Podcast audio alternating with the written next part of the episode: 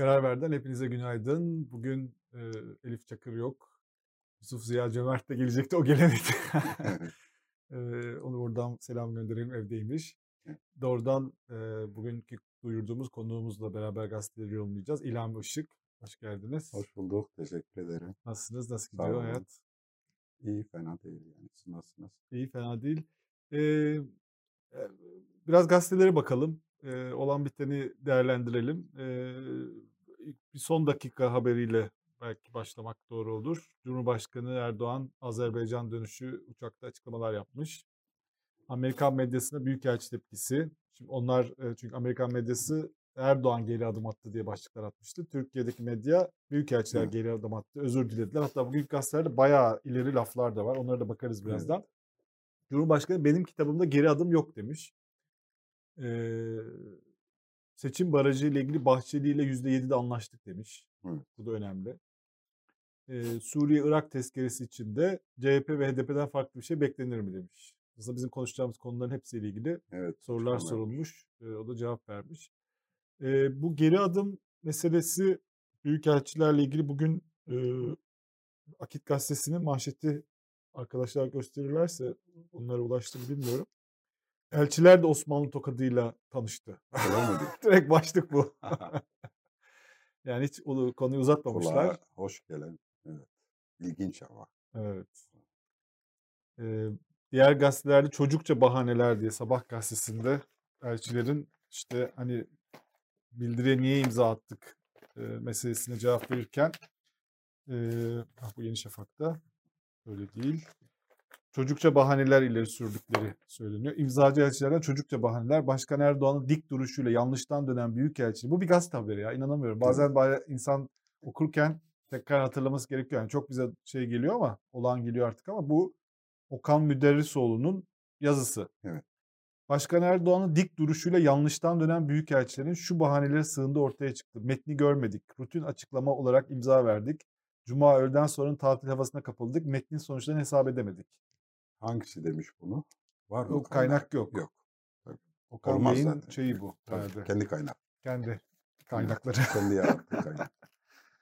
Şey gibi bu biraz hani İbrahim Tatlıses'in şeyi var ya bu 12 Eylül'den sonra bir e, aydınlar bildirisi imza atıyor da sonra dava açılınca kooperatif Evet. evet. zannettim. biraz onun gibi ama herhalde böyle dememişlerdi çünkü elçi- elçilerden böyle bir açıklama gelmedi. E, Öyle deme şansları da sıfır yani. neden? Kulağa ho- ho- hoş gelmesi açısından söyle. Çünkü şey yok yani e, hesap sorulacak bir mekanizma yok. Yani yani hangi büyükelçi?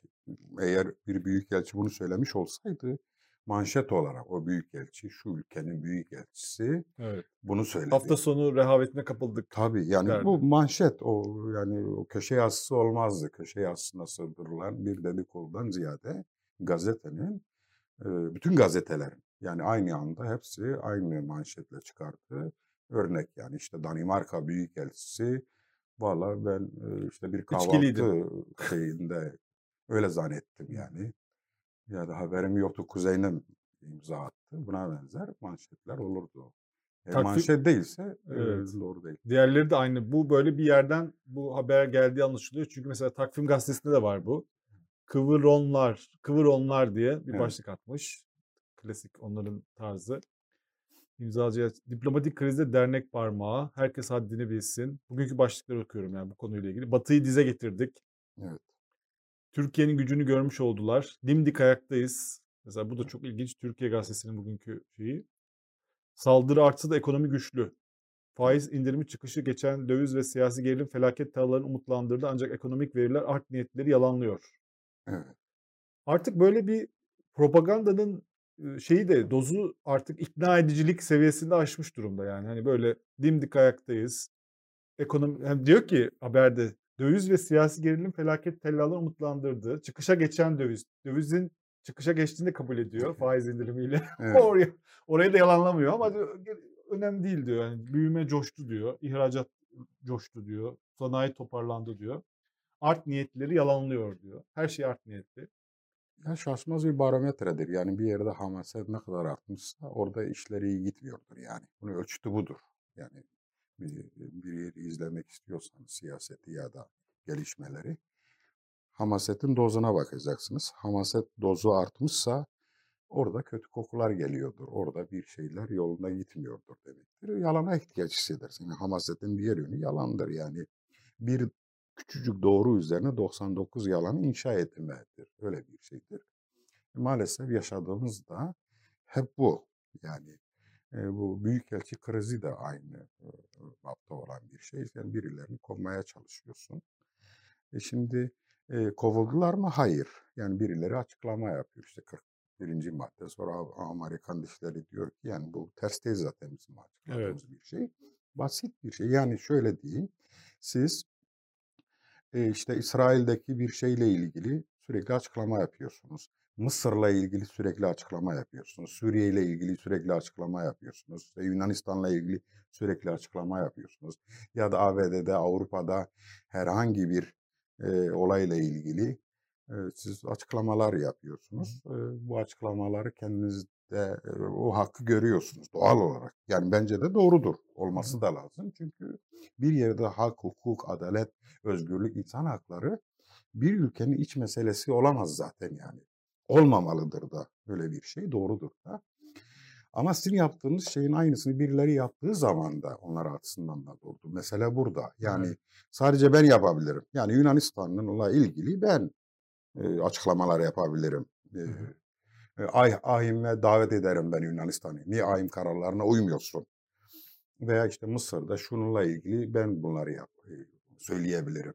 Başkası söyleyemez. Benim ülkemde herhangi bir insan hakları ihlaliyle ilgili, bir hukuksuzlukla ilgili. E şimdi Kavala davasını baktığında bir garabet zaten. Bununla ilgili açıklama yapmamak e, garip olur dünyanın. Bu ülkenin içlerine karışmak değildir. Tam tersi o bu tür açıklamalar o ülkenin kendi huzuruna bir an evvel kavuşmasına yöneliktir. Yani bir ülkede insan hakları ihlali varsa o ülke kötü gidiyordur.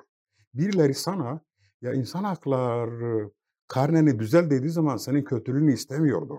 Senin iyiliğini istiyordur zaten. Burada anlaşılmayan bu. Mesele burada ve öyle bir şey algı yaptılar ki çünkü her şey kötülük üzerinden tarif ediliyor. Herkes bizim kötülüğümüzü düşünüyor. Herkes bizim düşmanımız yani işte saldırı altında her an bizi yok etmeye çalışan. Öyle bir dünya yok zaten. Hiç olmadı da öyle baktığınız zaman. Yani dünya zaten yeteri kadar o acıları o bir yönüyle çekti. Elbette birileri senin zayıf olmanı ister. Ticari anlamda, siyasal anlamda. Bu başka bir şeydir. Ama birileri 24 saat seni yok etmek için e, uğraşmayı yani dünya seni yok etmek için uğraşma şeyi bir paranoya, kötü bir Ama buna çok hastalık. buna inanan çok fazla insan var. Cumhurbaşkanı şöyle devam etmiş. Sen Türkiye'de görev yapıyorsun, büyükelçilere diyor. Türkiye'de görev yapan bir büyükelçi Türkiye'nin bir kabile devleti olmadığını bilmesi lazım. kabile devlet şeyi de yani evet yani tabii ki Türkiye bir kabile devleti değil. Yani böyle bir kompleksimiz olmaması lazım değil mi? Yani artık sürekli bunu hatırlatmamak lazım. Ee, ben nasıl geri adım attım? Ben taarruzdayım diyor Cumhurbaşkanı. Evet. İlginç değil mi? Benim kitabımda geri adım atmak yok. E, var da işte Bronson, Bronson olayı, Rahip Bronson. Yani ben e, yaşadığım müddetçe bu insan serbest bırakılmayacak dedi. Trump'ın açıklamaları var, canlı açıklamalar var. İşte konuştuk, hemen bıraktılar yani e, baktığım zaman. Yani öyle değil. Ama işte kutuplaşmış e, toplumlarda e, kesimler e, siyah ve beyaz üzerinden bakarlar. Yani. Onun için e, hitap ettiği kesim de belli. Ve dün işte e, başka bir konuda bunun 180 derece zıttı alınan bir karar e, görülmez. E, onu iyi biliyor siyaset, bunu iyi bildiği evet. için. Şimdi bu açıklamaların devamındaki bir açıklama e, tam olarak hep tamamen taarruzda olmadığını gösteriyor. Evet. Şimdi onu okuyacağım. Çok ilginç bu. E, diyor ki Cumhurbaşkanı, Avrupa Konseyi'nin Kavala ile ilgili oturumundan çıkacak kararla ilgili böyle bir değerlendirme yapıyor Cumhurbaşkanı. E, şimdi Türkiye tarih verdiler. 30 Kasım'a kadar bir adım atması lazım Türkiye'nin. Evet. Eğer 30 Kasım'a kadar ahim kararını uygulamazsa yaptırımlarla ilgili adım atılacak. Onda bir 6 aylık süresi var. Evet. Şöyle diyor. Bununla ilgili yani ne olur diye soruyorlar bunu. Benim herhangi bir beklentim yok. Benim sadece tek beklentim var. Biz bildiğimizi okuruz. Konsey bildiğini okur, okusun. Onlar ne okuyor? Bak bu, buraya kadar okur, okusun. Burada meydan okuma var. Şimdi bundan sonra başka bir bölüm başlıyor. Diyor ki sonrasında. Onlar ne okuyor? Dinleriz, görürüz. Evet. Şimdi bak, çok acayip. Benim sadece tek beklentim var. Biz bildiğimiz okuruz. Konsey bildiğini mi okur? Okusun. Onlar ne okuyor? Dinleriz, görürüz. Ayım'inki de konseyinki de dinleriz. Evet. Dinledikten sonra da biz üzerimize düşeni yaparız. Gereği neyse bunu yapacağız. Evet. Yani burada ne anlıyoruz buradan? Yani iki şık da var yani e, ülkedeki gidişata göre. Yani AYİM ve konseyin kararına uyarız da. E, İşte o insanlar e, serbest bırakılır. E, açık kapı bu. Yani Çok açık kapı. Evet, şimdi aynen. yaşanmış mı bu? Evet yaşanmış. Yani Deniz Yücel'de yaşandı, diğerlerinde yaşandı. Ama ikinci bölüm, sizin okuduğunuz ikinci bölümü okuma şeyi bir kesimde yok. O Evet. ilk bölümü. Yani biz taarruzdayız. Evet. O daha çok. Çünkü böyle kutuplaşmış bir toplumda Bu, bu paragrafta da önce bir taarruz var. tabii ki. Önce bir taarruz e, görülüyor. Biz diyor bildiğimizi okuruz diyor. Tek Evet. beklentimiz biz bildiğimizi okuruz. Konsey bildiğini mi okur okusun. Onlar ne okuyor dinleriz, görürüz. Evet. Ayım'ınkini de konseyinkini de dinleriz. Dinledikten sonra biz üzerimize düşeni yaparız. Gereği neyse bunu yaparız. yaz. Ben buradan şunu anlıyorum. Ayım kararına uyacağız.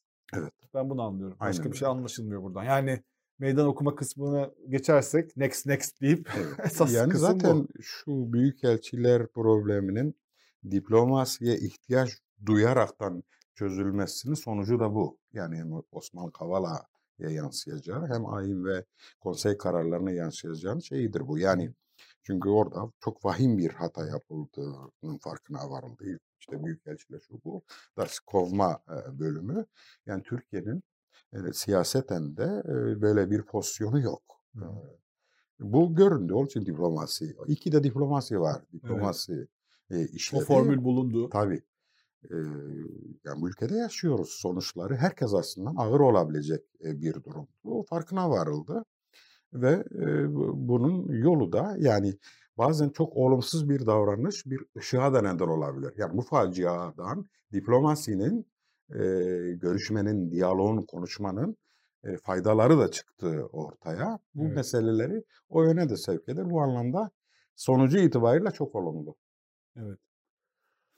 Evet çok ilginç bu açıklamalar. Ee, yani aslında bu 30 Kasım'daki 30 Kasım'a kadar atılacak adım aslında bu diplomatik adımın da Türkiye'nin bu geri adım kim geri adım attığının da Evet. ne olduğunu bize söyleyecek değil mi? Evet. Yani Osman Kavala ile ilgili eğer 30 Kasım'a kadar inşallah bir adım atılırsa Türkiye'de çünkü aslında ahim kararına uymuş olacak. Yani bir jest yapmıyor aslında. Yapması gerekeni yapacak.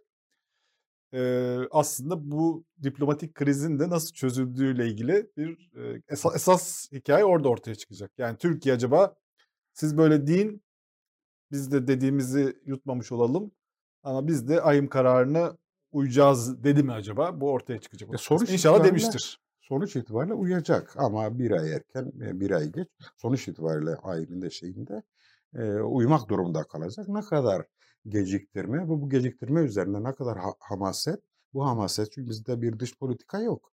Yani iç politika var. Bunun üzerinde ne kadar sürdürebilir bu yapılıyor. E, Biden'la bir görüşme eğer gerçekleşirse NATO zirvesinde. NATO da zirvesinde. Onun çok da daha iptal edilmesi istenmiyor. e, tabii ki çok daha yani şey olur e, hızlanır bu, bu süreçleri de olumlu yönde pozitif Evet. yönde. Bir anda Evet, dostum Biden'a tekrar gelebiliriz. Tabii aynen öyle olur. Yani Evet. şu anda konuştuğumuz hemen hemen bir sürü şey e, eskir. Yani Biden'la görüşme olursa.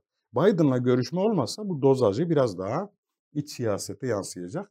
Biraz daha işte taarruz, işte dış düşmanlar, dış güçler. E, onun tozu biraz dozu biraz daha şey olur. Ama görüşme olursa e, bu konuştuklarımızı konuşmayacağız. Başka şeyler konuşacağız. Evet. Öyle görünüyor. Şimdi e, tabii dış politika artık iç politikanın bir parçası. Evet. Genel olarak muhalefet bu konuda e, işte dış politika milli bir meseledir noktasındaydı. Bu konuda fazla konuşmuyordu. İşte her şeye destek veriyordu işte bütün operasyonlara, dışarıdaki şeylere. İşte dışarıda destek veriyoruz. Hani o milli meseledir diyordu.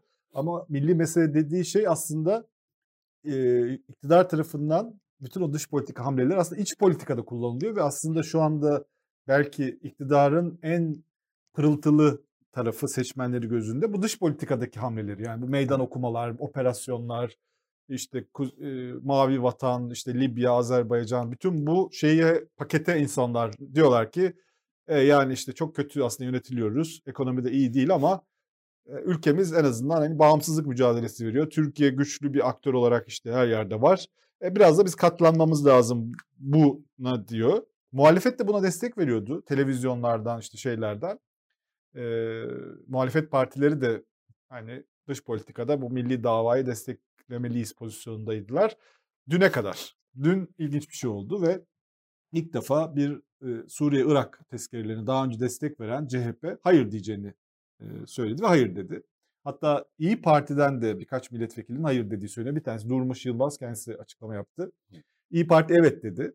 Evet. E, MHP, AK Parti, İyi Parti ve Memleket Partisi, Muharrem İnce'nin partisi bunlar evet dediler tezkereye. HDP, CHP ve Türkiye İşçi Partisi hayır dedi. Deva Partisi çekimser kaldı tek milletvekili olan. Tek milletvekili olan Saadet Partisi de oylamaya girmedi. Böyle bir şey yaşandı. İlk defa blok bozuldu. Çünkü evet. HDP tek başına kalıyordu bu şeylerde. Bu ne bu ne anlama gelir CHP açısından? Önce onu CHP açısından bir konuşalım.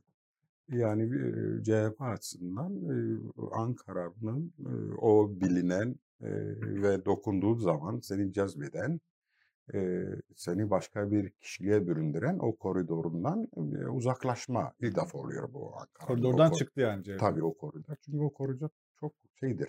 Nasıl bir şeydir biliyor musun Yıldıray o koridor? Yani siz bir metin hazırlarsınız. Bir mekanizma, mekanizmalar var işte dışları, iç işleri, adalet, şu bu her. Her bir başkanla yani çok güzel der sana. Yani işte çok çok güzel ama şu harfi değiştirelim. Hı. Yani sen de dersin bir harftir ne olacak? Hı. Öbür birime gider muhteşem olmuş ama şu harfi değiştirelim. O bir birime o bir birime bütün harfler değiştiği için senin götürdüğün değil, bambaşka bir şey çıkar. Ankara böyle bir şey yani koridor. Hı. Onu demeye çalışıyorum.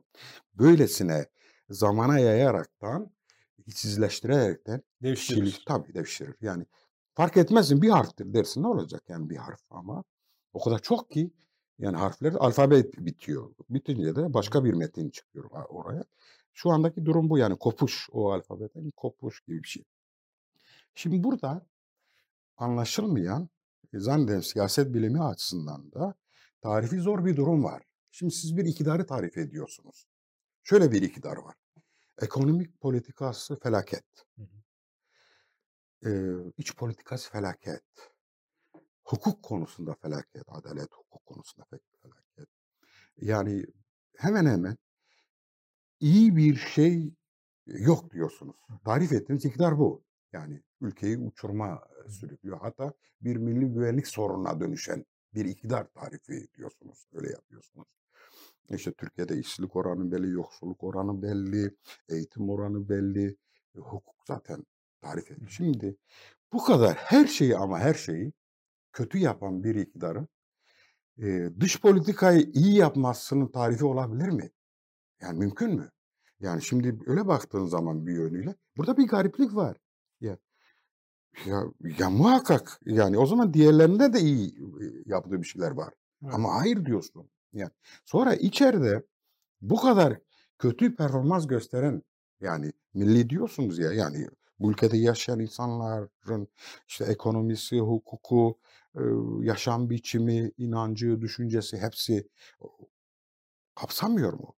Şimdi böyle bir şeyde seni göz ardı eden, seni yoksulluğa iten, seni hukuksuzluğa iten bir siyasetin seni dışarıda doğru koruyacağı kanısına nasıl varıyorsun? Yani soru burada. İkincisi, o zaman eğer her dış politika hiç gözü kapalı, evet denilecek bir şeyse dünyada dış politikayı kaldırmak lazım. Yani o zaman herkes haklı. Bütün devletler haklı. Anlatabiliyor muyum? Yani işgalciler de haklı.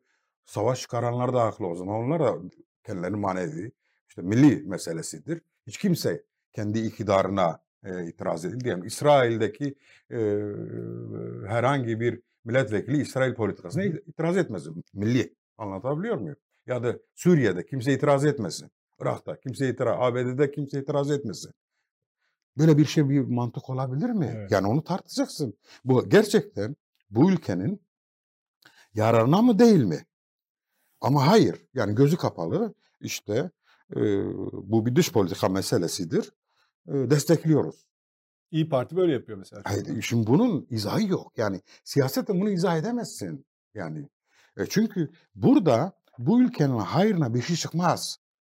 Desteklersen bunun gerekçelerini gerekçelerini hamaset dışı bunu açık net ya hayır bu milli politikadır onun için destekliyorum. Böyle içi boş e, bir siyaset tarzı mümkün olabilir mi? Yani her konuda yanlış yapan, her konuda yanlış yapan e, bu konuda doğru yapıyor e, tezini mutlaklaştırırsan sen o zaman e, siyaset yapmıyorsundur zaten. Mümkün de çünkü yaptığı dış politika iç politikayı ipotek altına alan bir şeydir. Evet. Zaten onun üzerinden gidiyor. E, bunu hayata geçiriyor. O zaman vazgeç. Yani e, dış eğer... politikada muhalefetin çok fazla söylediği bir şey aslında çok yok yani yoktu. Hiç olmadı. Evet. E, hatta bugün e, Serbestiyet'te Ali Bayramoğlu'nun bir röportajı var. O da diyor ki e, muhalefet partileri dış politikanın Türkiye'nin dış politik alanda yapmış olduğu enstr enstrümantalizasyon tipi hamleleri, mavi vatan gibi mevzuları daha ciddi almak zorundalar. Yaşanan sadece bir skandal değildir diyor bu büyükelçilik meselesi. Aynı zamanda iç siyasi dengeler açısından Erdoğan'a bir hamle yapıp o hamlede yine kendisine yeni girdiler sağlamasıdır. E, muhalefetin dış politik alanına girmesi artık kaçınılmaz diye düşünüyorum. Yani. Yani Erdoğan aslında dış politika üzerinden iç politika yapıyor değil Tabii mi? Ki. Yani böyle hamleler yapıyor. Zaten uzun, kendisi uzun yıllardır ben böyle. taarruzdayım diyor ben. E, bunu kullanıyor da iç siyasette ve işe de yarıyor. Tabii. Ama muhalefet iç dış politika ile ilgili neredeyse hiçbir görüşü yok muhalefetin. Evet. İşte bir Esad'la barışsın diyorlar. Başka bir şey yok Evet. yani çok fazla değil mi? Bir de mülteciler gitsin var. E, Yani siyasetsizlik olunca öyle. Yani siz ona mutlak doğruluk üzerine gittiğiniz zaman böyle bir dünya hiç olmadı. Yani ülkelerin dış politikaları mutlak doğrudur. O zaman bu dünyada kim barışı tesis edecek? Evet. Kim savaşları e, engelleyecek değil mi? Yani bir ülke savaş çıkarıyor tamam. O milli politika herkes desteklesin. Bir absürt bir şey olabilir mi? Ben şeyi hatırlıyorum. 2007'de e, Türkiye'de çok ciddi PKK saldırıları oluyordu. Bu özellikle e, Cumhurbaşkanlığı krizi sırasında. Onun Evet. biraz da sonrasında. Karakol marakol saldırı. Evet, çok büyük işgali. PKK saldırıları oluyor. Çok fazla şehit veriliyordu. E, ve bundan Barzani sorumlu tutuluyordu. Yani Evet. oradan giriyorlar ve oraya yönelik bir askeri operasyon yapılmalı diye çok büyük bir baskı oluşmuştu. Genelkurmay Başkanı kendisi söyledi hatta. Evet. O zaman Yaşar Büyükanıt hatta hükümete şey yaptı. Onlar Evet. izin vermiyor gibi. Evet. Böyle büyük bir ulusalcı, milliyetçi baskı vardı hükümetin üzerinde. AK Parti iktidarının. Curum, o zaman Başbakan Erdoğan. Tabii onunla onu zayıflatmaya çalışıyorlar. Evet, onunla zayıflatmaya çalışıyor. Ne yaptılar? Yapmadılar operasyonu değil mi? Şeye, e, Kuzey Irak'a yönelik o Barzani yönelik operasyonu yapmadılar. E, o zaman da gayrimilli olmakla işte, e, işte Türkiye'nin çıkarlarını şey yapmamakla suçlandılar. Ama o işe yaradı. Evet. Sonra Barzani dosta hal, dosta dönüştü o Evet. şeyin sonunda. O operasyona. Yani bu her zaman ilk başta görünen hani milli olan duruş budur diye görünen işte askeri olarak saldırganlık her zaman milli ve vatanseverlik olmayabilir. Bunu AK Partililerin de çok iyi bilmesi lazım. 2003 tezkeresi de öyle. Evet. Orada da tezkerenin geçmesi işte PKK devletini engellemek için tezkere geçmeli falan bir sürü şey söylendi. Evet. Ama günün sonunda tezkere onaylanmadı. Evet. Türkiye o suça ortak olmadı. Amerika'da hala Bush yönetimi yar- E şey yapılıyor doğru bundan. değildir? Yani tezkereyi, e, Türkiye'yi savaşa sokmamak, tezkereyi onaylamamak mı yoksa Türkiye'yi işte ABD ile beraber Irak'a sokmak? Hangisi doğru? Yani baktığım zaman demek ki her zaman evet demek e, doğru bir şey değildir. Tıpkı her şeye hayır demek gibi. Evet. Yani bunu bir e, eleştirilen süzgeçten geçmek lazım. Yani bir iktidarın bütün politikası milli politikadır. O zaman içerideki de milli politikadır. Niye itiraz ediyorsun? Evet. Yani itiraz etme. Yani Türkiye'deki yoksullar üzerinde sivil elbise olan 20 yaş gence bakan bir iktidar içeride üzerine o sivil elbiseyi çıkarıp askeri elbise giyen aynı gence bakış açısı aynıdır. Hı hı. Yani değişen ne? Yani o genci işsiz bırakıyorsa, o gence yönelik hukuksuzluk e, uyguluyorsa, yani ona askeri elbise giydikten sonra mı e, değişiyor? Bu mantıktan vazgeçmesi lazım muhalefetin. Hmm. Muhalefet olmak istiyorsa. Sorun burada zaten. Yani siz hayır derken bir olayın milli dava olması önünde bir engel olarak durmuyorsunuz. Ya da milli bir duruşa zarar vermiyorsunuz. Tam tersi. Siz onu doğru, eleştirel bir süzgeçten geçirdikten sonra onun bu ülkeye daha fazla yararlı bir eylem, bir duruş, bir tavır neyse adına koyarsanız ona sokmuş olursunuz. Hı. Ama koşulsuz siz dış politika hepimiz evet e, bu bundan bir şey çıkmaz. Evet. Şimdi e, Yeni Şafak gazetesi CHP'nin tavrını dostları için hayır dedi. HDP'nin şantazını boyun eğdi diye vermiş. E, bu CHP bir süredir Kürt meselesiyle ilgili bir takım açılımlar yapıyor. Doğu Evet. masası kurdular.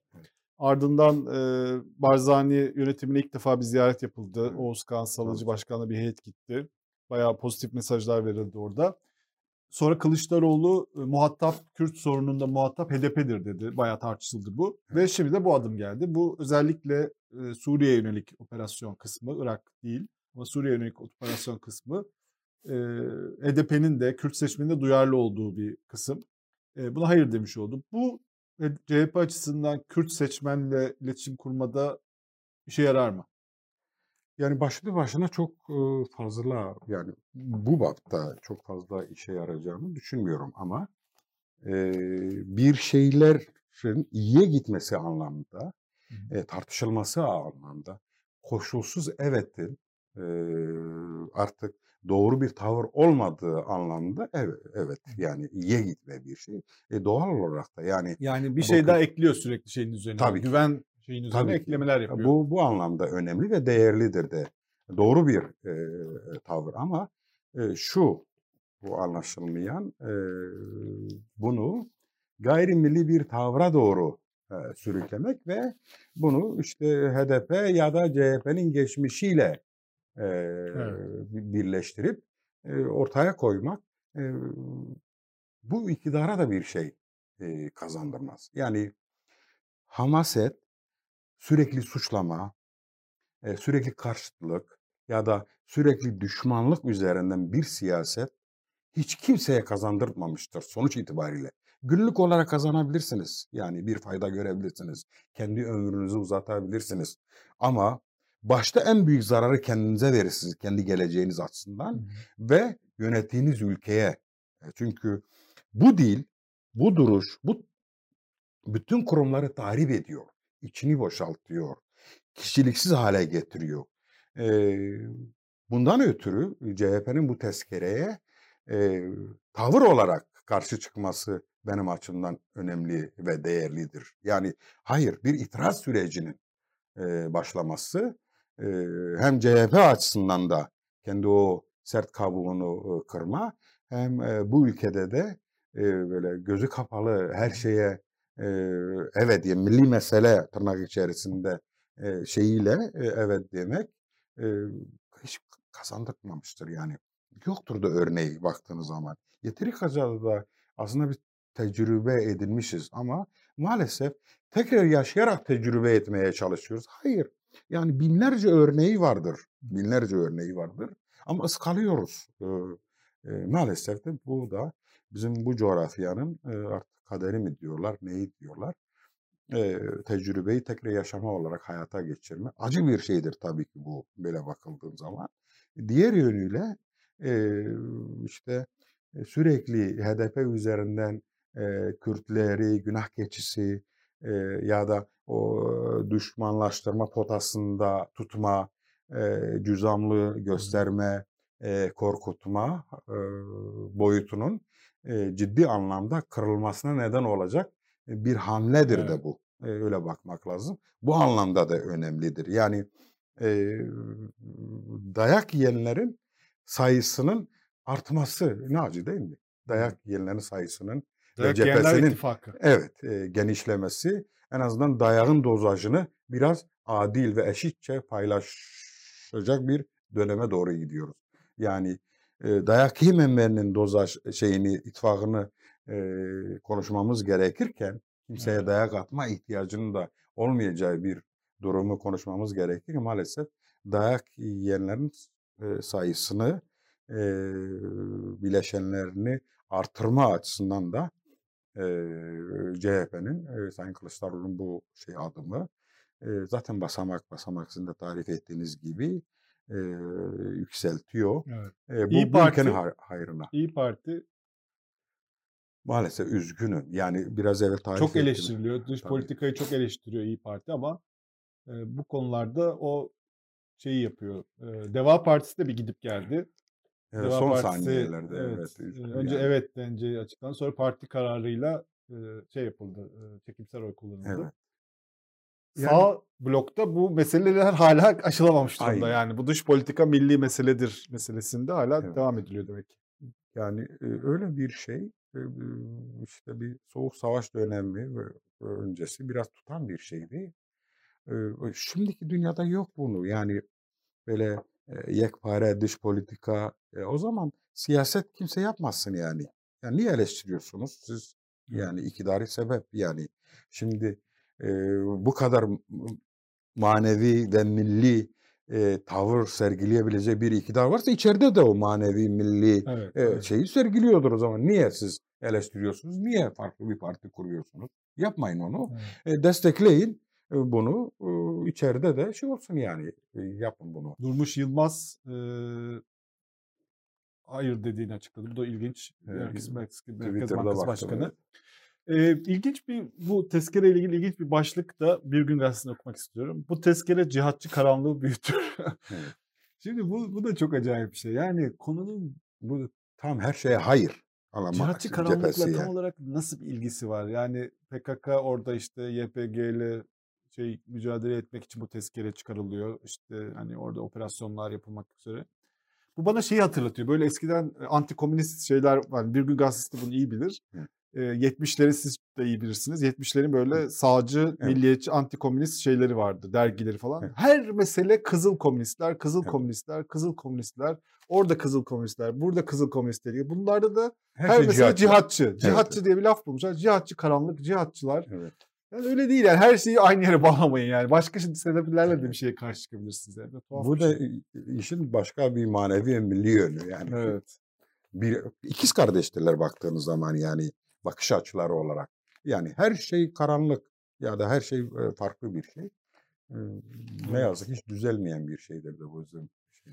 E, şey de uymuyor yani aslında hiçbir şey, doğal sosyolojisinde yürümüyor bizim ülkemizde. Gariptir yani. Evet. Eee Eee, bu şeyi konuşalım biraz da. Hazır sizinle konuşuyoruz. Bu, eee, Diyarbakır'daki, eee, Ahmet Güneştekin sergisi. Evet. Çok ilginç.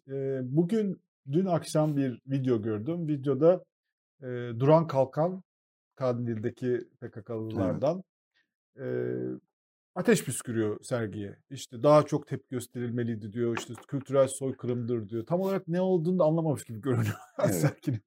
Yani sergide neyin sergilendiğini anlamamış. Bizim diyor değerlerimize diyor, hafızamıza dalga geçiliyor diyor. Yani işte anlaşılmamış deniyor. Aynı şekilde İçişleri Bakanı Süleyman Soylu da, eee, sergiyi Evet. PKK propagandası, terör propagandasıyla suçladı. Çok acayip bir durum bu. Evet. Yani Duran Kalkan, eee, sergiyi şey olarak suçluyor. Devletin propagandası. devlet propagandası. Evet. Devlet geldi diyor bunu Evet. yaptı diyor. Eee, Süleyman Soylu da şey diyor, eee, terör propagandası diyor. Bu bize bu serginin doğru yolda olduğunu gösteriyor? Kesinlikle. Ke ya ölçüt bu yani baktığın zaman. Yani her şeyi de devlet ve her şeyi örgütün gözüyle değerlendiren, bir mantığın, sağlıklı, bir mantık olmadığını acı tecrübelerle yaşadık yani, biz. Doğru bir şeydi bu. Daha nasıl olacaktı? Yani bir, bir sanatçı de. Tabii ki. Oralı. Kürt bir sanatçı Evet. yani. Çok önemli bir, eee, değer. İyi bir sanatçı da yani. Iıı, dünyanın kabul gördüğü bir şey ve kendi penceresini, kendi acısını da kataraktan ve tanık olduğu acıları bildiği kendi sanat, eee, kabiliyeti, yeteneği, becerisi ve duygusuyla, eee, yapmış olduğu bir şey. e, bir sanat bu yani. Bir sergi bu. Ee, şimdi ne Büyük de bir açılış yapıyor. Evet. Ee, yani bir sürü sponsorlar, davetliler yani bayağı görkemli bir açılışla da bunu yapıyor. E, te- Yani şimdi siz, size mi propagandasını yapacak? Yani bir acı yaşanmıştır ve bir sanatçı o acıyı resmediyor. Kimlere? Herkesin o acıya tanık olması açısından. Yani o acıyı yaşamamış, o acıyı duymamış ya da acıyı yanlış anlamış. Ya belki de acıyı ya sürüklenmenin e, içinde payı olan, olumsuz olan, ha da teşvik eden. Ama o insanlara bakın, görmediğiniz bu, duymadığınız bu. Bakın sizin sebep olduğunuz acı bu. Yani sonuçları bu. Şimdi bundan daha insani ne olabilir? Yani bir sanatçıda ne isteyebilirsiniz? Yani sanatçı kendisini de riske ederekten Evet. bugün bu Uludere ülkede katliamı var, ki. faili meçhuller var, Sur'da yaşananlar var, Kürtçe yasakları var, e, Diyarbakır cezaevi var. Bütün bunların işlendiği işler yapmışlar ve bu Diyarbakır gibi kayyumla yönetilen bir yerde. ve e, sergin yapıldığı yerde 6 yıldır kapalı. Evet. E, yasaklı bölge. Orada yapıyor. İşte bütün gazeteciler, işte ünlü insanlar, Diyarbakır'ın bütün tanınmış bütün yüzlerini davet etmiş ve bu sergi yapmış. Yani bunda e, ne olabilir kötü olan? yani Hayır, İki taraftan da birileri işte saldırı yok altında. sosyeteden yok birileri gelmiş. Yani şimdi bütün sergilere bakın ya da anıtlara bakın. Yani her e, sosyal statüde olan insanlar gider.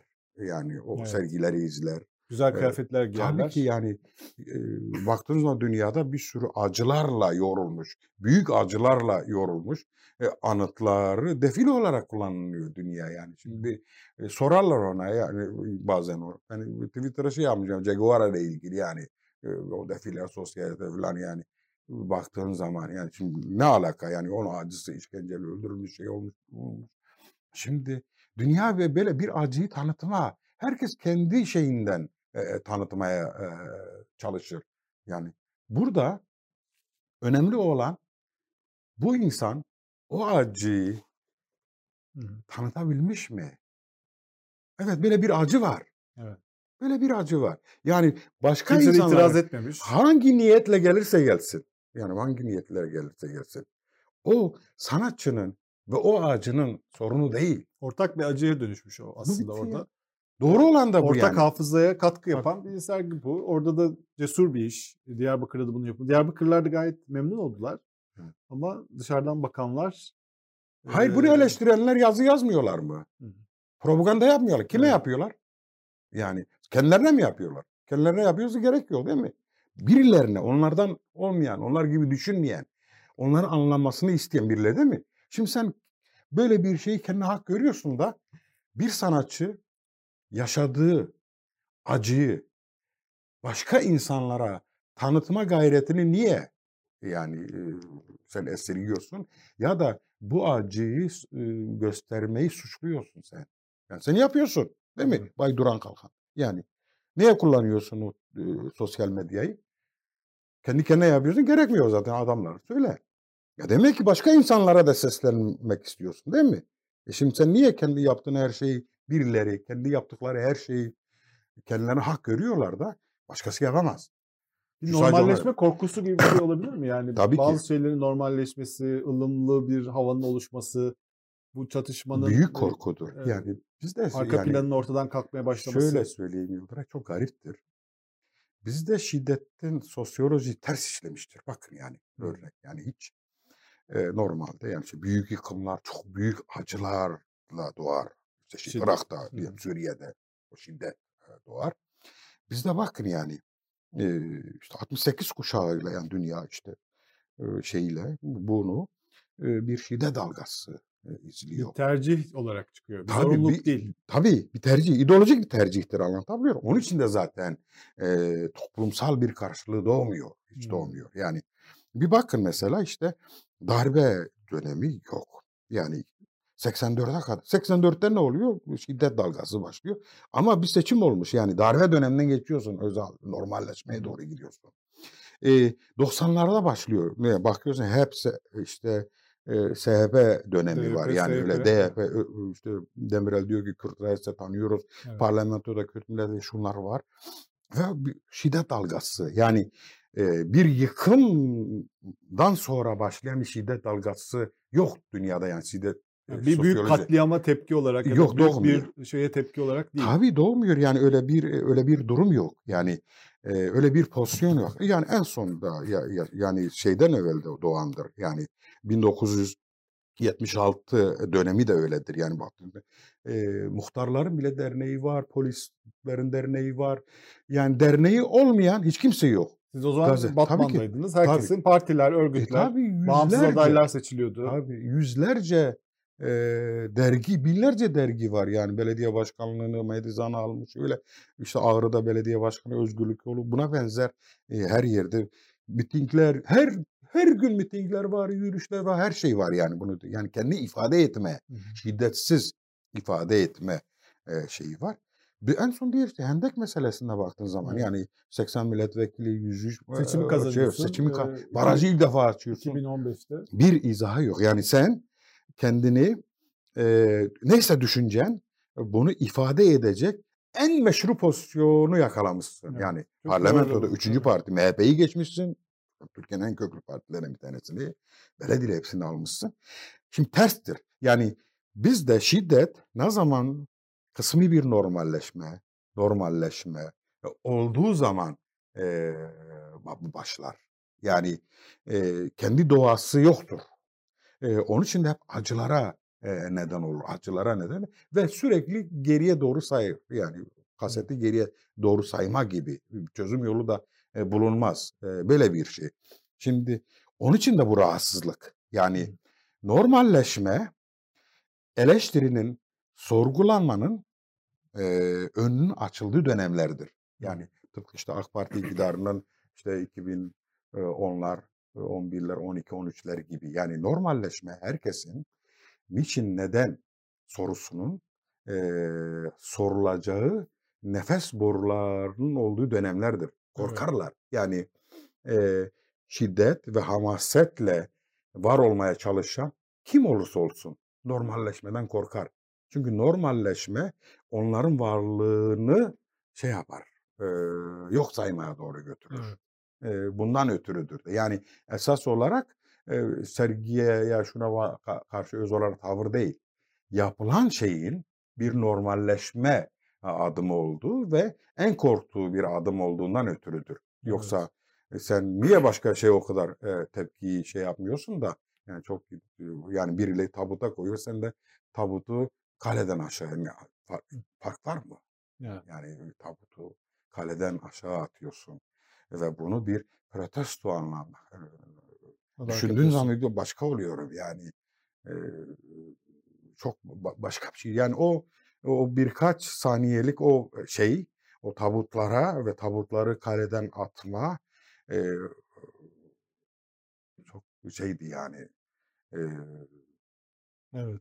insanın onurun o insan olmanın onuruna saldırı. Bunun şeyi yok karşılığı yok e, bunun Uludere ile için yani hiç, hiç Önünde kimse- fotoğraf çekilmesini saygısızlık olarak görüyor ama tekmeleyip kaleden aşağı atması yani. saygısızlık değil mi?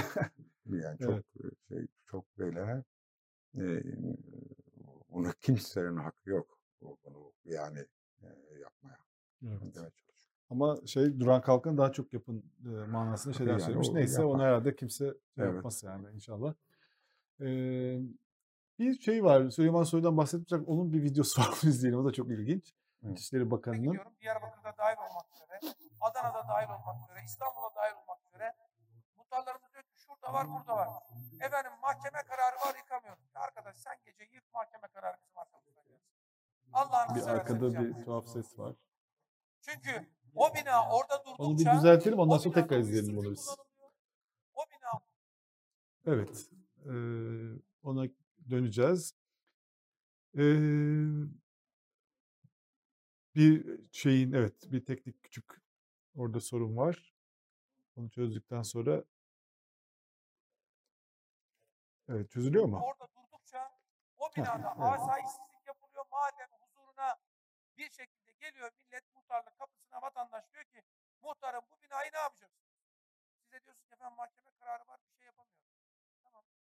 Ben de diyorum ki gece yarısı dozer gelsin, yıksın. Kim yıktı biz nereden bilelim?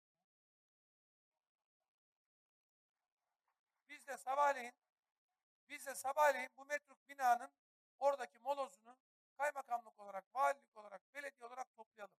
Biz bunu yaptık, yapmaya devam ediyoruz. Kim ne kızarsa kızsın, biz, biz kim ne kızarsa kızsın, bunu en iyi sizler biliyorsunuz. Bu metruk ve terk edilmiş binalardan mahallelerimizi kurtarmak zorundayız. Ve bunu da hep beraber hep beraber sağlayacağız. Ceza yok. Yani bu Yok kanun şey. yap kanun. Bu normal bir şey değil. Bir İçişleri Bakanı asla bunu söylememeli. Yani ben bir yerde okudum yani e, normal hukukta e, İçişleri Bakanı'nın diğer adı bilmiyorum bir siyasi söyleyeyim galiba Anayasa Bakanı gibi yani anayasa koruma çünkü içişleri yani hukuku koruma şeyinde ve siz yıkın mahkeme ne, ne ki mahkeme bunun sonu yoktur yani mahkeme ne ki mahkemeyi beklemeyin mahkeme kararını beklemeyin bunun yolunu açtığınız zaman bunun sonu yoktur. Evet. Yani böyle bir ülke olamaz. Yani bir kabile ülkesi de bir aşiret ülkesi de böyle e, davranamaz. Yani bunun mahkeme yanlış karar da verebilir. Onun için mesela hep üst mahkemeler olmuştur. Yani Şimdi mahkemelerin kendi iç ülkenin iç mahkemeleri yetmemiştir. İşte ayin denilen mahkemeler, uluslararası mahkemeler yani burada bir hata olabilir. Hata olabilir. Burada diyor ki hayırlı bir iş Hayır. için kanunu ihlal edebilirsiniz Tabii ki diyor. yani O hayırlı iştir diyor. Sonuç önemli değil diyor. O iş hallolsun diyor. Orada hukuk Hani önemli değil. Niyete bağlı bir şey olabilir mi? Niyet bir ülke. Metruk bina dediği Hmm. şeyler e, tarihi eserler olabilir, birisinin malı olur. Yani senin ülke görevin polis olarak gidip metruk binayı olamaz boşaltmak yani. Orada bir suç birileri varsa onu çıkarmak yani. Bunu yapamıyorsun yık diyorsun. Acayip bir şey yani. Ya bir ülke niyet ve güven üzerinde yürüyemez ki. Zaten bütün Hukuk- günahlarda o iyi Tabii. niyetlerle e, Tabii taşlar ki. döşeniyor. Evet yani bu bu bu bu bu asla e, yani kabul edilmesi mümkün olmayan bir şey. Böyle de en yetkili ağızdan bunu söylenmesi. Alkışlanıyordu ama. Tabii. E, kulağa hoş geliyor çünkü içine uyuşturucu şu bu konuluyor. Yani burada mesela burada yani e, içine diye e, bir doğru konularak 99 yanlışla inşa ediliyor. Onu demeye çalışıyorum. Evet. Yani e, yoksa e, onu demese o insanlar alkış e, alkışlamayacak.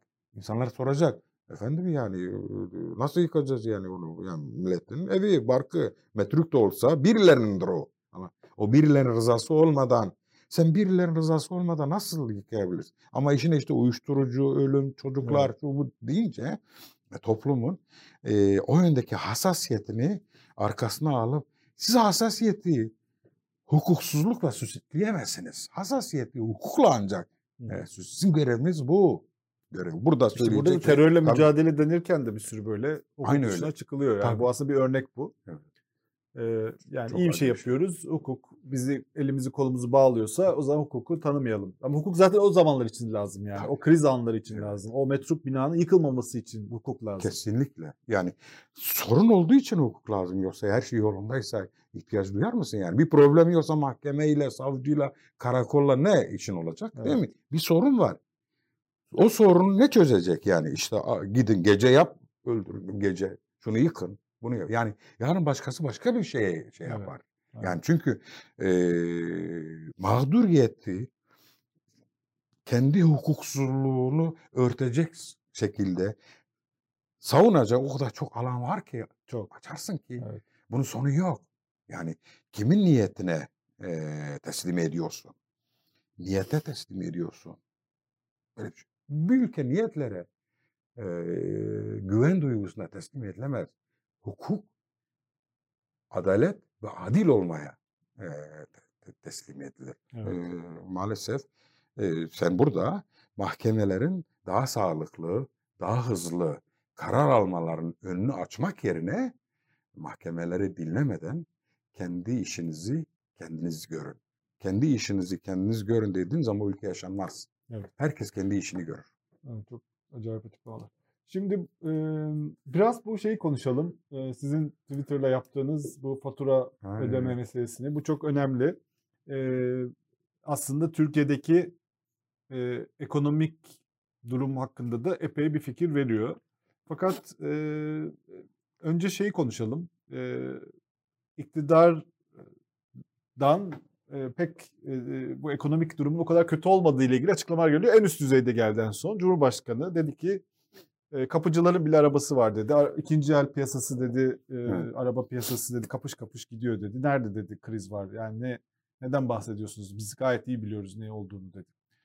E, siz, sizin gördüğünüz ekonomik tablo nasıl? Niye Vallahi- böyle? Onlara niye böyle geliyor? Evet. Bu hani telefonunu ver amcalar var ya, telefonu Evet, ver dayılar. evet. İşte hepiniz bir bir tane de bir şey var. Abdurrahman Uzun muydu? Neydi? Öyle bir Evet. karakter var. Fıkracı, Karadeniz fıkracısı. Sonra siyasi yorumcu oldu. Ee, o da e, işte dolaplarında herkesin kıyafetler var. İşte kaç tane tişörtün var, polarların var. Neden bahsediyorsun? Hepiniz hepinizin durumu gayet iyi diye böyle insanları bir de insanlara yönelik bir saldırıya dönüştü bu. Evet. Yani işte bak nankörlük yapmayın. Hepinizin her şeyi var. Neye şikayet ediyorsun? Buzdolabım var diyor işte. Evet. Arabam var, cep telefonum var. Neyden şikayet ediyorsun gibi bir e, Niye taş var. devrinde değilsiniz yani? Evet. Ben Sayın iktidara şöyle diyorum. Yani yoksulluk yazsınlar ve navigasyonu açsın. Hmm. E, navigasyonu açsınlar. Direkt benim Twitter sayfama gösterir navigasyon onları götürür yani. Konum olarak benim Twitter sayfamı verir. E, yani e, Ne oluyor? Ne yaşanıyor? Neler geliyor? Büyük dramlar yaşanıyor. Yani çok büyük dram, dramlar yaşanıyor. O insanlar yani sabah paylaştım yani 26 lira, 32 lira, 40 liralık faturasını ödeyememiş. Bayağı 6 aydır ödeyememiş. Yani en yüksek faturası 41 lira. Hmm. Urfa'dan. En yüksek faturası 46 aydır ödeyememiş. Şimdi düşünün. Yani bir insan e, 41 liralık 30 liralık faturasını ödeyemiyor. Su faturası onun. Siz şey Kim- yapıyorsunuz bilmeyenler için. Faturaları size faturalar geliyor. Siz faturaları isimlerini kapatıp Evet. fatura numaraları ola- olacak şekilde kapat Evet. şey yapıyorsunuz ve insanlara ödeme çağrısı yapıyorsunuz ve birkaç dakika içinde biri onu ödüyor. Evet evet. Yani insanlar tanımadıkları insanların faturalarını ödüyorlar. Evet, evet. Mesela bu sabah kaç tane böyle oldu? Yani Sadece bu sabah. za- Zannedersem tam şey ama bir e, 3000'e yakın bu sabah. Çok Sadece güzel. bu sabah. Evet. Ben 3000'e gelinceye yakın yakın. fatura ödendi. E, 3000 liralık fatura evet. Yani e, bu Çok sabah. Acayip yani bu. Yani kimi zaman çok fazla fazla ödeniyor. Kimi zaman da işte o insanların ekonomik durumu yani ayın 1 ile 5'i 15'i e, o civarlarda çok daha fazla. Aylık ne kadar oluyor mesela? Aylık kaç liralık fatura ödeniyor? Bu sadece sizin üzerinizden. Yani şöyle söyleyeyim. e, kimi zaman bir e, ortalama şey yaptığında 150 bin 200 bin aylık. Aylık 150 bin. Evet 150 ile 200 bin Çok büyük arası. o, Bazen 300 olay bin ya bu. oluyor. Evet. Fena değil yani. Burada yani siz hiçbir şey yapmıyorsunuz. Hayır, hayır. İnsanlar birbirlerinin faturalarını ödüyorlar. Siz sadece Tabii. duyuruyorsunuz. Tabii tabii. Yani çok ciddi e, boyutu çok fazla yoksulluğu ve insanlar biliyor. Yaşıyor çünkü. Yani yaşayan insanlar karşıdakinin acısını biliyor. Ya o insanın, o ailenin, o annenin ya da o babanın faturasını bir fatura elektrik, doğalgaz ve su faturasını ödemediği zaman yaşadığı dramı, acıyı çocuklarına karşı ya da işte kiracıysa ev sahibine karşı, komşusuna karşı, akrabalarına karşı, kendi arkadaşlarına karşı e, yaşamış olduğu o ızdırabı, acıyı biliyor insanlar. Yani Ödeyenler de biliyor bunu. öde tabii. Yani o insanı faturasını ödediği zaman arkadaşları ailesi tarafına, ailesine karşı o, o babanın, o annenin e, nasıl huzur bulduğunu biliyor. Çünkü kendisinin de başına gelmiş şu veya bu şekilde bir sefer olsa bile iki sefer. Ya da kendi tanıdığı, bildiği birilerinin başına. Fatura sadece fatura değildir. Onu demeye çalışıyorum. Yani bir ailenin ayakta kalmasına neden olabilir. Çünkü faturayı öderse aç kalacak. Fatura öderse kirasını ödeyemeyecek. Fatura öderse çocuğunun okul artı veremeyecek. Mamasını vere. Buna benzer. Yani şimdi Türkiye'de gelir belli. Şimdi birileri bizim aklımızla dalga geçiyor. Yani Türkiye'de asgari ücret belli. Açlı sınırın altında değil mi? 2800. Hı hı. İki- Yani gece konduda bile kiralar e, Kiralar belli. bin liraya geliyor. Evet. Bin lira yani. E şimdi bakın yani son dönemde zaten bin liralık kira kalmadı. Yok. Yani işte dün Kadıköy'de bir odalı yani hiçbir yer 1200 lira kira. Şimdi böyle bir bin lira kirayı şey yaptığınız zaman ne kalıyor? 1800 lira. Şimdi 1800 lirayla bir ayı geçindir bakalım bir aileyi. Kim geçinirdi? Abdurrahman Uzun Efendi. Yani gelsin 5000 lirayla geçinebilsin bakalım. Yani zaten insanların aldığı en yüksek maaşları ne kadar ki yani. Bilemedi en iyi aldıkları 5000 lira yani. O da çok şey anlamda bir devlet kurumunda e, çalışmışsa yani 5 bin lirayla bir matematiksel şey yapın. Yani siz bir markete gidin bir herhangi bir markete girin. Siz ba- başından başladığınız sonuna gittiğiniz zaman bir döndüğünüz zaman fiyat başkadır. Yani böyle bir döneme geldik zaten yani sürekli. Çünkü her şey artıyor. Yani dün benzine iki sefer zam geldi. Buna benzer şey olarak baktığınız zaman. Şimdi hayatın her alanı e, pahalı. Ve yok. Yani hem para yok hem para çok değerli. Yani yok ve değerli. Şimdi siz elinize geçen para belli. Bir toplumda bireyin eline geçen para, belli. Şimdi milyonlarca insan zaten işsiz. Yani siz üniversiteleri açmışsınız işsizler ordusunu yaratmak adına. Üniversite mi? Diyorlar ya işte iş beğenmiyorlar. Şimdi üniversiteyi bitirmiş. Başka iş de yapmak istemiyor. Ta üniversite bitirmiş. O adam diyorsun gel Mermer tuvalet şey- temizle. Evet, mermer Diyor atölyesi beğenmiyor. çalışmıyor. E, diyor. mermer diyor beğenmiyor diyor. Ya kardeşim adam üniversite mezunu yani Evet. yazmış avukat. Mühendis Kendi olmuş. oğlunu anlatabiliyor çalıştır o zaman. Evet. O kadar şey. Şimdi diyor beğenmiyorlar. Böyle saçma bir şey olabilir mi? Yani sen ona temizlikçi diyor- diyorsun. Ya- Yap. Tabii mecbur insanlar yapıyor. Yani gidin işte kuryeler. Hepsi üniversite mezunları. Gidin işte bu büyük marketler çalışan çalışanlar hepsi üniversite mezunları. Yani ne yapsın? Yani yaşamak adına e, bunu şey yapıyor. Beğenmiyor beyefendiler. Bu mantıkla şey yapıyor. Kendi evladına yaptırmaz bunu asla şey yapmaz. Şimdi böyle olur. Böyle bir ülkede faturaların bu kadar yaygınlaşmaması mümkün mü? Nasıl yapacak? Yani geliyor işte en düşük fatura e, 200 bin lira, 300 bin lira. İşte bu bugünden sonra çok daha da doğalgazı e, inanılmaz şey e, artacak. Yani bir ailenin e, bu zamlardan sonra e, işte elektrik, su ve doğalgazı bin liraya yakın olacak. Evet. Bu önümüzdeki aydan sonra.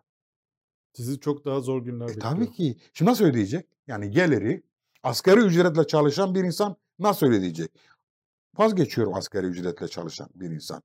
No, normal bir ücretle ücret alan bir insan nasıl çalışır? Yani bir öğretmen, bir mühendis, bir şirket çalışan avukat e, veya işte doktor belli yani 5-6 bin lira alıyor. Bunun hesabını yap kardeşim. Yani hep bize diyorlar ki rakamlar makamlar şeyleri. Siz yapın matematiksel hesabını yapın. Ve bir aileyi böyle çok şey değil. Yani bir anne baba bir çocuk. Üç kişilik bir aile şey yapın. Geçimini şey yaptırın bakalım. Yani bu aile nasıl e, geçinecek? Mümkün mü? Nasıl geçinecek? Bir de şöyle bir e, burada bir tezat var söylenen şeylerde. Mesela diyor ki Cumhurbaşkanı kapıcıların bile arabası var diyor. Bile zaten oradaki biraz tuhaf. E, öyle bir dönem yaşandı Türkiye'de. Evet. Yani insanların milli gelirin 13 bin dolara yaklaştığı Tabii bir ki. dönem yaşandı 2013'e kadar. Evet. İnsanlar araba aldılar, ev şeyine girdiler, cep telefonları aldılar. Evet, tabii. Bilgisayar aldılar, şehirleşme arttı, insanlar işte e, iyi Onun için evlerde oturmaya başladılar. kişiden biri AK Parti Evet. oy verdi. O yüzden oy verdi zaten. Evet. Ee, ekonomik gelişme yüzünden oy verdi. Bu işte 2000 hatta 16'lara kadar falan öyle bir dönem devam etti. E, bu dönemde insanlar araba aldılar. Sonra kredi verildi biliyorsunuz. Ucuz krediler verildi. Araba alın falan diye. Evet. Bunu da hükümet verdi zaten. Evet. Araba şeyleri düşürüldü çok fazla. İnsanlar bu dönemlerde cep telefonu, arabalar aldılar diye e, e, zengin mi oldular yani? Hani bir tane araban var o zaman zenginsin. Böyle midir yani? Hani bu kadar mı çıtayı düşürdük? Yani araban varsa e, zenginsin. İnsanlar maaşla geçiniyorlar yani. Bir maaş alıyor, o maaşın değeri azalıyor. O maaşla alabileceği şeyler, işte faturalar sizin söylediğiniz Evet. gibi e, markette alabileceği şeyler azalıyor. E, bu da insanları fakirleştiriyor yani. Evet. Bunu bir de e, bu daha kötü bir fakirlik bu. Yani birazcık bir refah gördükten sonraki fakirlik tekrar. İnsanlar bir bu 10 sene içerisinde bir zenginleştiler. Biraz refah seviyesi arttı Türkiye'de. Ama şimdi tepe taklak ve sebep yok yani. Ortada doğru düzgün bir sebep de yok. Tamamen kötü yönetimle ilgili bir şey. Tepe taklak fakirleşiyorlar. Tabii ki şikayet edecekler yani bundan. Siz de ona aa sen bak geçmişte araba almıştın diyemezsiniz. Ya cep telefonun cep telefonu bir de bu herhalde bu eski nesile bayağı şey bir şey geliyor yani. Yani bu cep telefonu kendi zamanlarında E, o- o görmedikleri için kıyaslama. bizim Sorun yoktu. Şimdi Evet. herkesin elinde bu falan Evet. diye. Bunu Büyük bir lüks geliyor. Evet. Ama yani olmadığını yazık tabii yani bir iktidarın e, şu anda geldiği pozisyon açısından yani topluma 10 yıl evvel başka bir gözle bakan bir iktidarın şimdi ise baş, tam tersi bir gözle bakma noktasına gelmesi bir trajedidir yani. Bir de gelecek vaat etmiyor yani. Tabii. Sana daha iyisini alacaksın Evet. tabii ki. Ne demek? Kapıcılar da ev sahibi olacaklar, araba sahibi olacak. Biz böyle bir Türkiye yaratacağız da demiyor. Nankörlük yapma diyor aslında değil mi? Özet olarak. Evet. Yani e, daha iyi isteyi bir suç olarak gören bir şey. Nankörlük olarak daha iyi yaşamayı. Anlatabiliyor muyum? Ya şimdi bu, bu toplum daha iyi yaşamanın yol ve yöntemlerini gördü. Bir bölümde yaşadı dün. Şimdi sen ondan bunların hepsinden vazgeç ve e, yine de beni doğru gör. Evet. En azından Diyorsun. karnın tok, şükret diyorsun Evet. yani. Yani şimdi e, sen böyle yönetemezsin. Yani yönetemezsin. Yani istediğin kadar hamasetle yap. İstediğin vatan, millet, Sakarya, ezan, bayrak de. Yani sen eğer bu topluma bu bakış açısıyla hitap edersen ve toplumu böyle görürsen aşağılayıcı yani işte kapıcıların bile e, olacak var. kardeşim kapıcıların yani çalışmıyor mu o kapıcı yani çalışıyor alın terini döküyor emeğiyle anladın ve belki birçok kesimden daha fazla çalışıyor o, o, o insan bir araba sahibi olması yani bu ya bu niye bu aşağılıyorsunuz siz yani kapıcı yani günah değil mi? Çalıyor mu ki? Hayır, çalışıyor. İnanılmaz deri. Mesaisi bile yok yani. Ve bir araba, araba sahibi olma lüks bir şey değil ki ya. Araba sahibi olmak. Şu anda lüks. Şu an Türkiye çok pahalı. Ama bir zamanlar öyle değildi. Değil de ya onu demeye çalışıyor. Yani şey lüksü değil. Bunu demeye. İnsani ara şey, ihtiyaçlardan bir tanesidir yani onu demeye çalışıyor. Bir, hakikaten bir iktidar iktidarsa, toplumunu düşünüyorsa, insanlarını düşünüyorsa, insanları daha iyi bir yaşam vaadiyle bu insanları yönetmeye adaysa bunları zaten konuşma. Utanılacak şey yani. Telefon, araba, ev konuşmaması lazım. İktidarın görevi bu. İnsanlara araba sağlamak, insanlara daha fazla telefon, daha fazla buzdolabı, daha fazla çamaşır makinesi, evi varsa bir yazlık. Yani bir iktidar. İktidar bunun için vardır yani. Niçin vardır? Yoksa hayır işte dün sizin bunlar vardır. Yeter artık. Taş devrine dönün. Evet. Ya şimdi böyle bir şey olabilir mi? Kendi beceriksizliğini, yeterek, yetersizliğini ya da neyse adını bir sürü şey söylenebilir. Bunların faturasını toplumun dün sahip olduğu haklarından feragat etme, vazgeçme olarak görme bir trajedidir. Yani e, ne yazık ki bu trajedi yaşıyoruz. Şimdi, Bir yorum, e, burada bir yorum var. E, 2013'e kadar diyor, iyi olduğunu iddia ettiğiniz iktisadi düzen tamamen borç düzenidir. İnsanlar borçla zenginleşmeye kalk, kalkınma sanıyorlar. Yani her konuda yani her uzman olmaya şey yok yani hani e, Dünya Bankası'nın herhangi bir raporunu açarsanız, IMF'nin herhangi bir raporunu açarsanız 2013-14'te Türkiye'nin e, çok insanları içine katan bir refah sağladığını ekonomik olarak böyle bir başarı hikayesi olduğunu görürsünüz. Bu bir başarıydı, başarıydı. Yani muhalefet yapacağım diye rakamlarla oynamaya gerek yok. Evet. 13 bin dolara kadar e, Türkiye'nin milli geliri Evet. e, yükselmişti. Hani her şey çok kötüydü. Bunlar zaten hep kötüydü dediğin zaman da o zaman hiçbir ikna ediciliğin kalmıyor yani. Değildi yani öyle değil. İyi bir dönemde vardı ve o iyi bir dönem Onun için için- insanlar oy verdiler. İnsanlar aptal oldukları için, kandırıldıkları için, kömür aldıkları için oy vermediler yani. Onun için de inandırıcı gelmiyor. Yani bu tür yani her şeyi kötü görenler "E, dün işte e, hiç iyi şey olmadı dediğin zaman sen e, toplum da zekasıyla alay ediyorsun yani. Şimdi alay ettiğin e, bir toplum sana niçin inansın? Adam yaşamış yani dün insanlar çok rahat hayatlarını şu ya bu şekilde sürdürebilme imkanlarını yakalama şansına sahipti. Yakalar, yakalar ayrı bir şey. Vardı orada anlatabiliyor muyum? Yani borçlanabiliyordu, bir şeyler alabiliyordu. Borçlanarak da alsa borçlarını ödeyebiliyordu. İşte gelir seviyesi yükselmişti. Şimdi yani gökten mi indi e, bu, bu, bu kadar şey? Evet. Yani yok Dünya Bankası verir şu verir kimi vermesi değil. Yani bu insanlar bunu hayatlarında yaşadılar mı yaşamadılar mı? Evet. Yaşadılar. Ama şimdi yok. Ee, birkaç kişi de şeyi sormuş. İlhan Bey şeyine nasıl ulaşabiliriz? Senin fa- sitesin var. Faturalar nasıl ödeniyor? Twitter hesabında. Evet. Twitter hesabında o paylaşıyor. Ee, Evet. orada görürsünüz zaten e, faturalar paylaşılıyor. Orada bir yarış oluyor zaten değil mi? Hemen Evet. ödeniyor değil mi? Böyle ne kadar zamanda bir fatura hemen ödeniyor? Yani bazen tweetimi atıyorum hemen yani o o insanın şöyle söyleyeyim e, yani ikinci bir tweet'i atmadan gidiyor bazen. Gidiyor. Yani bazen bekleyen de oluyor da yani o, o gün Hemen birisi görüyor ödüyor. Tabii tabii yani o günün mesela koşulları gün. Eee, Bazen eee, insanlar gündem çok ba- başka bir şey olabiliyor. Ama genelde birkaç dakika içerisinde yani ödeniyor.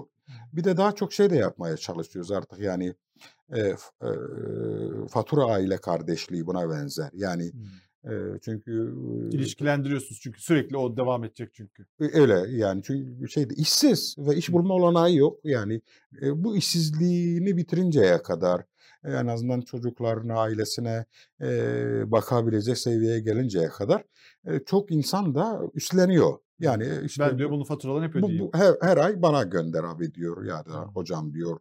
E, Bunu tek zaten- başınıza mı yapıyorsunuz bu kadar şey organizasyon? Evet ben yani çok Ne şey kadar kolay. zamanınızı alıyor böyle bir şey? Saatiniz bayağı bir oluyor. uyuyuncaya kadar alıyor. Sürekli. telefon. Sabahtan başlıyorum. E, sabahtan başlıyorum. Tweetler, kadar. şeyler, faturalar nereye geliyor?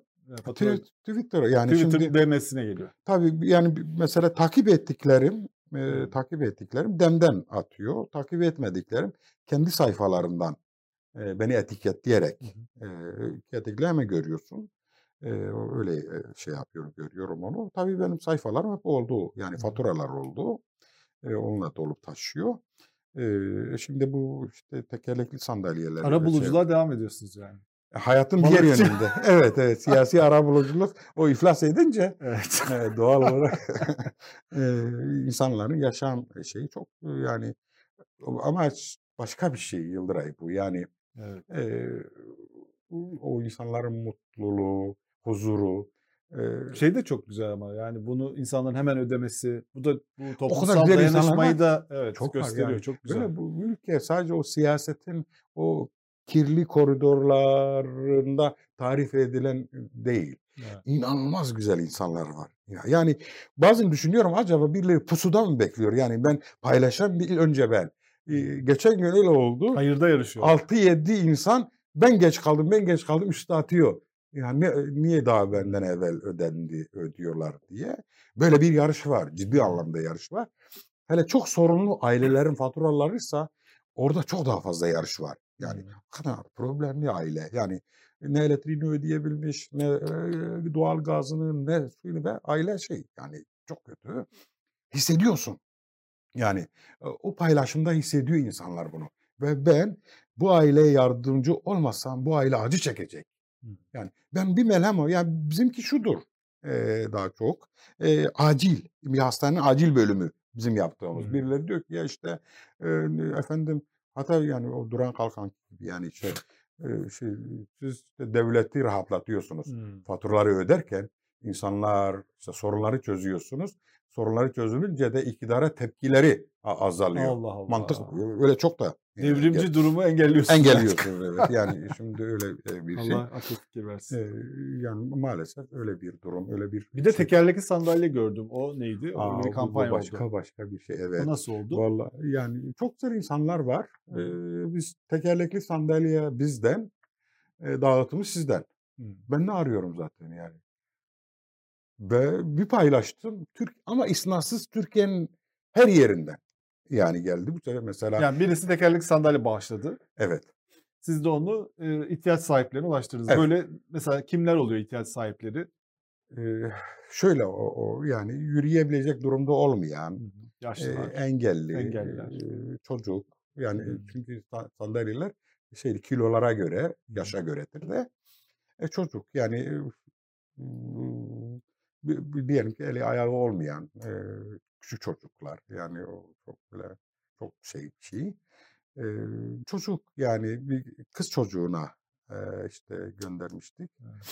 E, Fotoğrafları falan da geliyor galiba değil mi? e, yani hiç şey ya inmemişti sandalyeden Hı hı. ailesi indirmeye çalışıyor. Ona hazine verdin sen. Yani onun bütün hayatı o. Yani ilk defa e, dolaşacak. Hı. Yani kendisini zora sokmadan rahat dolaşacak. Arabadan inmiyor. Orada üzerinde uyuyor. İnmiyor. Yani indirememişler onu. Bu kadar yani e, küçük miktarlar ama bir insanın, bir çocuğun ya da bir yaşlının e, bütün hayatı o. Yani yaşlı bir şey şey yapıyorsun bir baba Denizli'den Hmm. e, bir aileye göndermiştik yaşlı. E, ama bu bamba ba- başka bir şey olmuş yani o insan e, dışarı çıkmış. Anlatabiliyor muyum? Dışarı yani. Şimdi şu, düşün ya bir ülke e, öyle binlerce insan var. Hayatla e, bir tekerlekli sandalye çok pahalı bir şey değil ki. Değil evet. Tekerlekli sandalye nedeniyle hayatla bütün bağı kopmuş. Ev hapsi yaşıyor. Bu Hapishane sağlanamıyor yaşıyor. yani. Tabii ya bir şey değil ki yani. Bu, bu en en küçük devletler bile bunu sağlar ya. Tekerlek bu yani öyle çok büyük o e, ultra lüks e, 1000-2000 şey liralık değil bir şey değil mi? Öyle Yani çok. 2000 3000 liralık bir şey yani. 2000 evet. E, bunu herkes sağlayabilir. Anlatabiliyor muyum?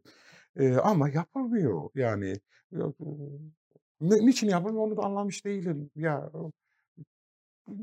o insan bir çocuk ya. Yani yaşlı insan. Başka bir şey. Çıksın bir hava alsın. Arkadaşlarının yanına gitsin. Hı Ya da o çocuk kendi şeyiyle ayağını sürtmeden e, ya da e, kendi çok kötü hissetmeden e, gitsin bir hava alsın. Yani annesi, babası, kardeşleri onu rahat gezdirebilsinler. Çünkü ya sırtına alacak, taşıyacak yani şey yapacak. Onunla e, hem yükleri hafiflemiş olur. O aileye huzur da getirirsin. Yani e, sürekli e, onunla ayrıyeten ilgilenecek zamanını da o aileden şey almış oluyorsun. Başka bir mutluluk kaynağıdır da bu. Ve küçük rakamlarla ola- olabilecek şeyler. Yani tekerlekli sandalye, faturalar. Yani bunlar çok küçük rakamlarla ya, baz- ya bir ay bir insan bir ayda yani dışarıda bir kahvaltı parasıyla bir aileyi mutlu edebilir. Küçük bir kahvaltı parasıyla yani böyle gidip lüks şey anlamda söylemiyorum. Herkes bunu yapabilir. İnanın herkes yapabilir. Yani maaşı olan herkes bunu şey anlamda bir yan geliri olan her insan. E, toplumun önemli bir kesimi de faturaları ödeyebilmek. Çünkü faturalar sayısı böyle en yüksek fatura. Bazı ailelerin çeşitli nedenlerden ötürü biraz yüksek oluyor. E, zaten onu ayrı insanlar ödüyor. Böyle e, pusuda bekleyen iyi insanlar var. Yani tak diye bin liralık, iki bin liralık tek faturayı ödüyor insanlar. Aa, abi diyor bu bende. Yani ba- başkaları ödeme zorluğu yaşıyor. Öyle pusuda iyi insanlarım var benim. Yani hiç hemen kendilerine göre aylık bütçe ayarlamışlar. Hımm. Ee, sadece buna yönelik. Yani hayır yapacak. Aylık bütçe. Her ay düzenli.